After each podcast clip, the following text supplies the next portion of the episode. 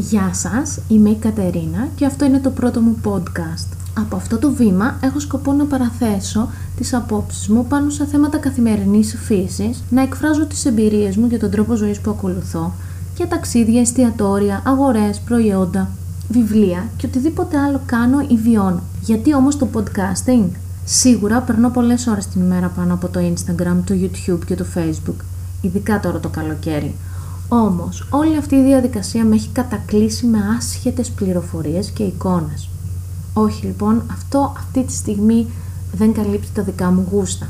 Για να είμαι ειλικρινής, αυτό που θέλω να περάσω μέσα από αυτό το βήμα είναι η φυσιολογική ζωή ενός ανθρώπου της διπλανής πόρτας, που μόνος του μπορεί να τη δημιουργήσει και να τη βελτιώσει.